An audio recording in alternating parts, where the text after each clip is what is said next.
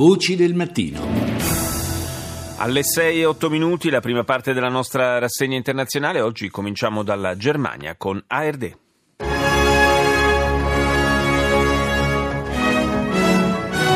Willkommen zur Tagesschau in 100 Sekunden. Brexit-Antrag offiziell gestellt.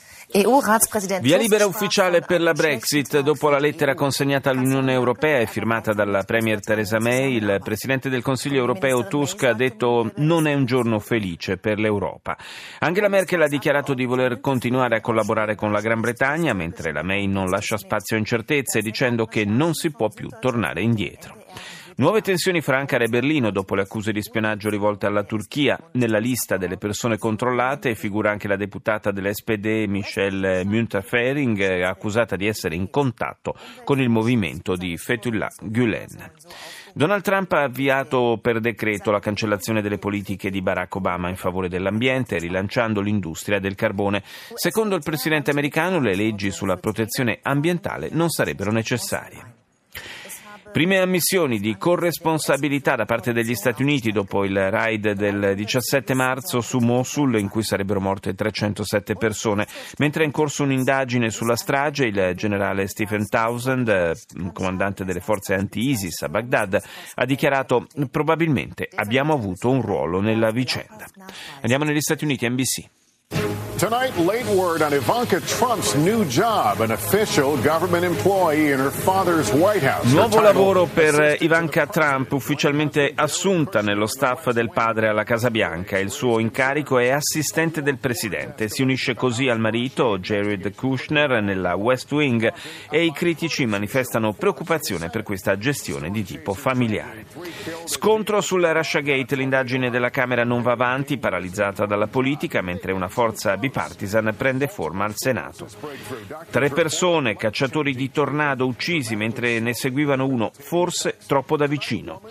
Lettere di Jackie Kennedy rimaste segrete per decine di anni rivelano ora l'esistenza di un ignoto confidente della ex First Lady. Ora RFI Afrique. RFI, minuit 30 ici à Paris, une heure de moins à Kinshasa. L'heure de retrouver la dernière édition d'Afrique Soir de ce mercredi avec Sylvie Berruet. Bonsoir Sylvie. Bonsoir Romain, bonsoir à tous. Alla une la RDC le corps dei due esperti dell'ONU che avete Identificati i corpi dei due funzionari dell'ONU scomparsi nella provincia di Kasai in Congo il 12 marzo scorso. Si tratta di Michael Sharp, statunitense, e Zaida Catalan, di nazionalità svedese. Il segretario generale dell'ONU Antonio Guterres ha affermato che l'ONU coopererà con le autorità congolesi per fare luce sulla vicenda. Diverse le reazioni in Costa d'Avorio dopo la soluzione di Simone Gbagbo accusata di crimini contro l'umanità umanità. Secondo l'accusa, l'ex First Lady avrebbe commesso i reati nel periodo successivo alle elezioni presidenziali del 2010, quando suo marito, Laurent, si era rifiutato di accettare la vittoria di Alassane Ouattara, facendo scoppiare una sanguinosa guerra civile costata la vita ad oltre 3.000 persone. I giudici hanno però scagionato Bagbo anche dal reato di acquisto illegale di armi. Nuovo naufragio al largo delle coste della Libia. Solo un ragazzo originario del Gambia è riuscito a salvarsi dalla tragedia che avrebbe causato almeno 146 vittime. Il sedicenne è stato portato a Lampedusa dove ha raccontato l'accaduto agli uomini dell'Alto Commissariato ONU per i rifugiati. A bordo del gommone c'erano anche cinque bambini e diverse donne incinta. BBC. Today's headlines from BBC News. I'm Tom Donkin. I leader europei hanno respinto il piano del governo britannico di restare fuori dall'Unione Europea fin dalle fasi di avvio della Brexit. Il presidente del Parlamento di Strasburgo ha chiesto all'Inghilterra di non prendere alcuna iniziativa unilaterale in tal senso. Dopo 44 anni dunque la Gran Bretagna comincia il processo di separazione dall'Unione Europea, dice BBC, in una lettera che ha notificato al presidente del Consiglio europeo Tusk la volontà popolare inglese di uscire dall'UE Il primo ministro Theresa May ha confermato di credere nei valori europei, affermando però che il suo paese trarrà beneficio da questa separazione. È un momento storico dal quale non si torna indietro, ha concluso May. L'ex presidente sudcoreana Park è in tribunale per l'udienza che stabilirà se accettare o meno la richiesta di arresto nei suoi confronti spiccata dalla Procura Generale di Seoul. In caso affermativo Park potrebbe finire subito in carcere. Chiudiamo questa rassegna con Al Jazeera. نشرة أخبار التاسعة من قناة الجزيرة في قطر والبداية بالعناوين. Dal vertice del Mar Morto arriva nuovo sostegno per l'iniziativa araba di pace e per i negoziati di Ginevra e Astana sulla soluzione della crisi siriana. Nel giorno in cui ha preso il via formalmente l'iter per l'uscita della Gran Bretagna dall'Unione Europea, la Premier Theresa May ha confermato il proprio impegno a mantenere ottimi rapporti con l'Europa. L'amministrazione di Washington esprime preoccupazione per la crescente influenza iraniana in Iraq che si manifesta anche attraverso la presenza di decine di migliaia migliaia di miliziani sciiti. CNN. This is CNN Breaking News. Hello, everybody. I'm John Bors in Los Angeles. The breaking news this hour U.S. President Donald Trump's travel ban will remain on hold indefinitely. Nuovo stop, ma questa volta a tempo indeterminato per il bando anti-immigrati del presidente Trump. L'iniziativa è di un giudice federale delle Hawaii, Derek Watson, che aveva già sospeso il provvedimento due settimane fa. Bisogna rispettare la Costituzione, ha dichiarato alla CNN il magistrato. Invece, l'ordinanza del presidente Trump ne viola palesemente i principi fondamentali, discriminando i musulmani. Intanto i vertici della Commissione Intelligence della Camera dei Rappresentanti assicurano che si verrà presto a capo dell'inchiesta sulle interferenze russe durante la campagna per le presidenziali del 2016. Le audizioni pubbliche di 20 testimoni cominceranno oggi stesso. Andiamo in Cina, CCTV. 各位好，这里是中央电视台新闻频道，清晨五点，欢迎您走进本节的新闻直播间。 Londra avvia il processo di uscita dall'Unione Europea attraverso la consegna nelle mani del Presidente del Consiglio europeo Tusk della lettera con cui la Premier britannica May invoca l'articolo 50. E questa è la notizia con cui ieri si sono aperte tutte le edizioni del telegiornale cinese. Il portavoce del Ministero degli Esteri di Pechino ha rinnovato la richiesta alle autorità francesi di svolgere una rapida ed esaustiva indagine sulla vicenda dell'espatriato cinese ucciso a Parigi da un poliziotto durante una perquisizione.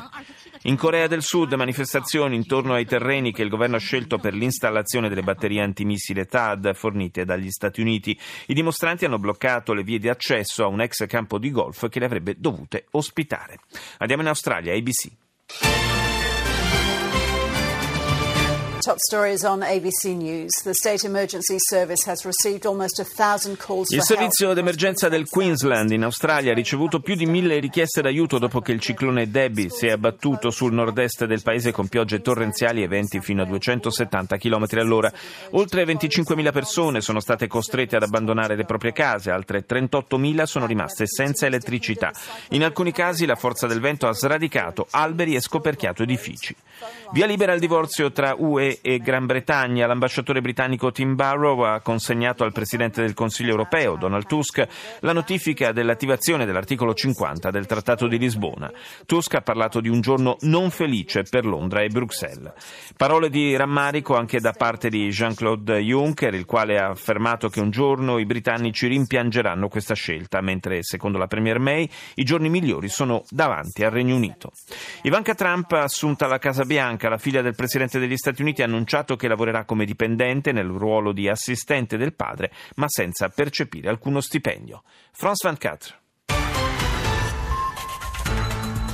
Le Parti socialiste est-il au bord de l'implosion? Manuel Valls a annoncé qu'il votera. Il Partito socialista francese è sull'orlo dell'implosione. Queste le parole di Manuel Valls, il quale ha annunciato che al primo turno delle presidenziali voterà Emmanuel Macron per evitare che si arrivi a un ballottaggio Fillon-Le Pen.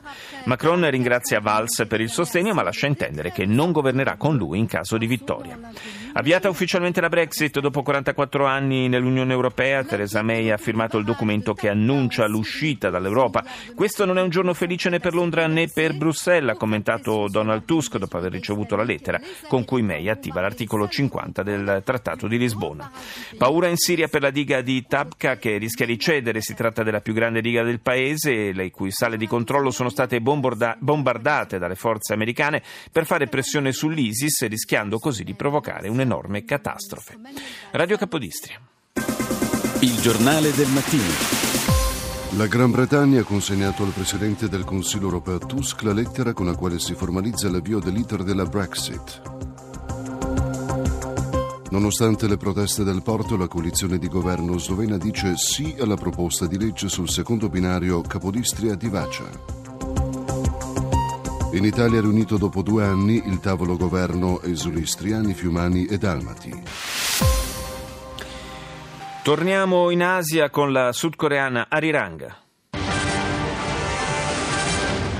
We start with the latest. Now, the day of reckoning has arrived. È arrivato il giorno della verità. L'ex presidente sudcoreana Park è presente in queste ore all'udienza della Corte centrale di Seoul che potrebbe convalidare il mandato d'arresto formulato nei suoi confronti dalla procura.